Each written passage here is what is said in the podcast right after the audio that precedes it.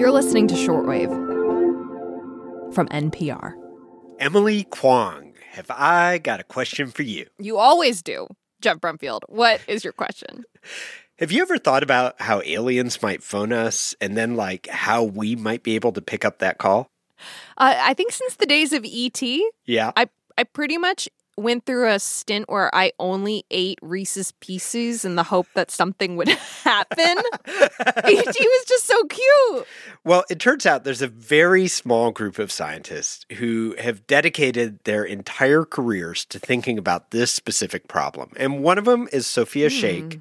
She sums up the challenge this way. How in the world can we use our technology on this pale blue dot to detect someone else's technology? I didn't realize there were scientists that did this. Yeah, yeah. You know, a lot of times it's just a thought experiment, but a couple of years ago, Sheikh's group picked something up. A signal that seemed like it bore a lot of the telltale signs of a real life alien radio transmission. I have a notion of what this means from sci-fi movies, but but what does that mean in the world of real life research? Honestly, it looks like some of those sci fi movies. It means that there was like a big radio dish mm-hmm. pointed at the sky and it picked up a signal that sounded like it came from another civilization in another star system. Do you want to hear it? Heck yes I do.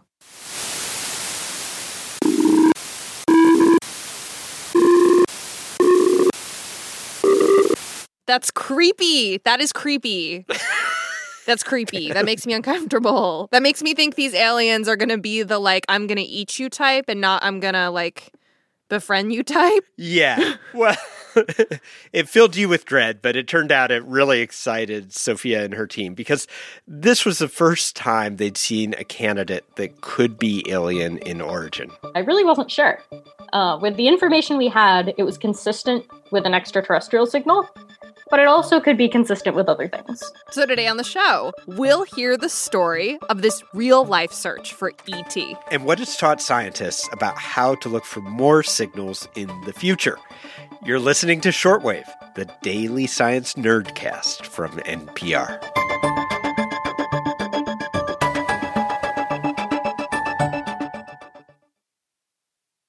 Okay, Geoff. So we are going to talk about a real life signal that scientists thought might be from aliens. I cannot believe. Wh- where do we start? Like, first of all, who picked up the signal and where? Right, right, right. So so this signal actually showed up in 2019 in Australia. Okay. There's this big radio telescope near Sydney called the Parkes Observatory, and it detects the signal while it was looking at a star called Proxima Centauri. And that's really, really exciting because Proxima Centauri is actually the closest star to the sun. Hmm. It's just a little over four light years away, which is like nothing in intergalactic speak. Like if there were aliens living on Proxima, they definitely want to like pop over and pay us a visit. So this is really sci-fi movie stuff in the making. Hmm. But the signal doesn't get noticed right away. Why is that? Well, to understand why not, the first thing you gotta know is how this whole thing works. And when I say this whole thing, I'm talking about the search for extraterrestrial intelligence, which is often called SETI. And the thing about SETI is it's considered a pretty big long shot. The fact is, there are billions of stars and galaxies out there.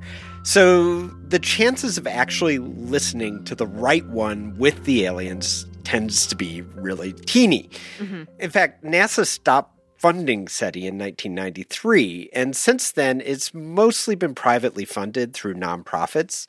And the astronomers involved, what they sometimes do is they piggyback off other observations. So in this case, uh, the Parkes telescope was watching Proxima for stellar flares. That's just kind of part of the practice of good science and also shows that, you know, while you're doing this sort of very niche almost uh, SETI research, you can also be progressing other avenues of science at the same time. So they collect their stellar flare data, but then they also send it over to a team of SETI scientists who can look at it, you know, whenever they get around to it. This is like contact in real life. It is. It is like the uh, the Parkes telescope looks like those giant radio dishes. For those of you who've seen uh, Contact, And who was like the Jodie Foster of this project? Who found the potential signal? it was this guy, I am Shane Smith, uh, and I'm a senior undergraduate studying physics at Hillsdale College. An undergrad. I love it. All right. Yeah, yeah. go, Shane was a summer intern with the Berkeley SETI Research Center, except in the summer of 2020, like the rest of us, he was in lockdown. He couldn't go to Berkeley. He was in Hillsdale, Michigan. I was in the basement of my house um, on my computer eight hours a day looking at data. I, I, I was listening to music. To a lot of Vulfpeck, actually.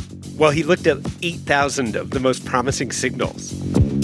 You look uh, by hand through those 8,000, uh, we call them events. So most of this stuff turns out to be nothing Okay, that's not interesting. until he found a signal that looked real. It passed all of our filters. Okay. Uh, well, tell me about these filters. How did Shane know that something in space could be an alien signal? So at the time, there were three things that researchers were looking for. So, number one, the signal had to look like it was coming from a point in the sky. And in this regard, it definitely fit the bill. It was only appearing when the telescope was pointed toward Proxima Centauri. Second, it was narrowband. And that's just a fancy way of saying that it was in a narrow frequency range, kind of like a radio station on Earth. And third, It was changing in frequency over the course of the observation. Changing in frequency. What does that mean? Okay, so on Earth, like a radio station will just broadcast at one frequency, say 90.3 WPLN. You often hear it during the callouts. But when a signal comes from another star or planet, the frequency will change as the Earth rotates. This is called the Doppler effect. Like a police car coming towards you with a siren, uh, the pitch of the siren is going to be shifted. Oh, yeah. I remember learning about this in high school physics. So, in this case, because the Earth is moving, the frequency is shifting and it kind of resembles the Doppler effect. Exactly, exactly. So to sum up, it seemed to be coming from the direction of the star. It was a, a very narrow frequency, like a radio station, but shifting over time, like it came from deep space. Mm, that sounds very promising. Oh, it does, but it turns out there's a little bit of a caveat here. Our modern world is just full of radio transmitters. Oh, so there's a lot of noise coming from other radio transmitters that could be mixed in with this potential signal. Yep, I mean, anything you can think of these days probably broadcast a radio signal. Navigational beacons, television, Wi Fi, Bluetooth headphones, even, they all send out radio waves. So the team had to get to work trying to eliminate all the possibilities on Earth. You know, planes crossing overhead, uh, satellites orbiting the Earth, um, you know, cars passing by on a nearby interstate. And the signal wasn't coming from any of those sources. But then as they looked more closely at it, it also kind of didn't match like it was coming from Proxima Centauri. There were some features of the signal that just didn't really make sense.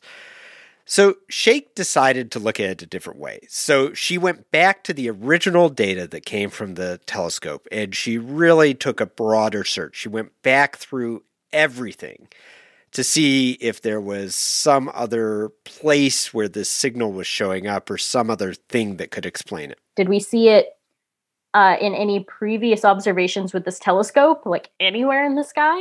Do we see it like the days before and after the detection? And so when they tried this approach, they actually found a lot of signals that looked identical to this one. Oh, like copycat signals? Exactly. And, and once you see these copycats, then it's clear this isn't really an alien signal, I'm sorry to say. Uh, this is coming from somewhere on Earth. All of these were fading in and out at different times, and one of them happened to match where it faded in when we looked towards Proxima Centauri and would fade out when we turned the telescope another way. Okay, so in other words, they just happened to hear this funny signal when the telescope was pointed at the star, but there were actually a lot of other signals just like this one coming from other directions, meaning it's not coming from the star, really. Yeah, that's exactly right. And this turns out to be a fairly common problem that can happen with modern electronics. Maybe a wire comes loose. And a transmitter will send out dozens of copies at different times and frequencies.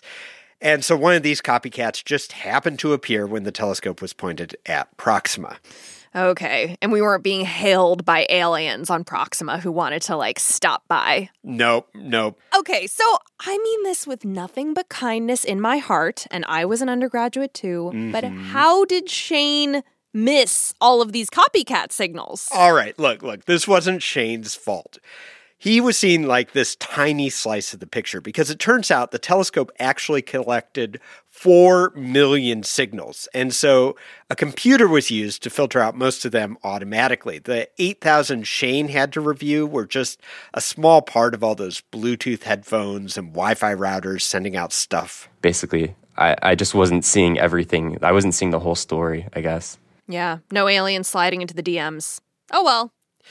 Yeah, welcome to the life of a SETI researcher. This is how it often goes. In fact, it's how it's always gone, until now at least. I have newfound respect though for their their tenacity in this quest. Mhm. What did they learn from all of this? Because no science is meaningless, right? It adds to our understanding of the universe. Absolutely. And in this case, I mean, they learned quite a lot. So, first of all, remember the telescope was looking at flares and uh, they got some pretty cool Mhm. data on that. But for Sofia and her, her folks, uh, the first thing they learned was that there aren't obvious signals coming from Proxima Centauri. And believe it or not, that counts. That's information. That tells us where the aliens are not, if you would like to put it that way. But it also helped the team develop better methods for screening out all the noise. Um, they actually managed to publish two papers in a journal called Nature Astronomy about the signals and the lessons it taught them. So they'll be able to search for signals in an even more precise way than they could before.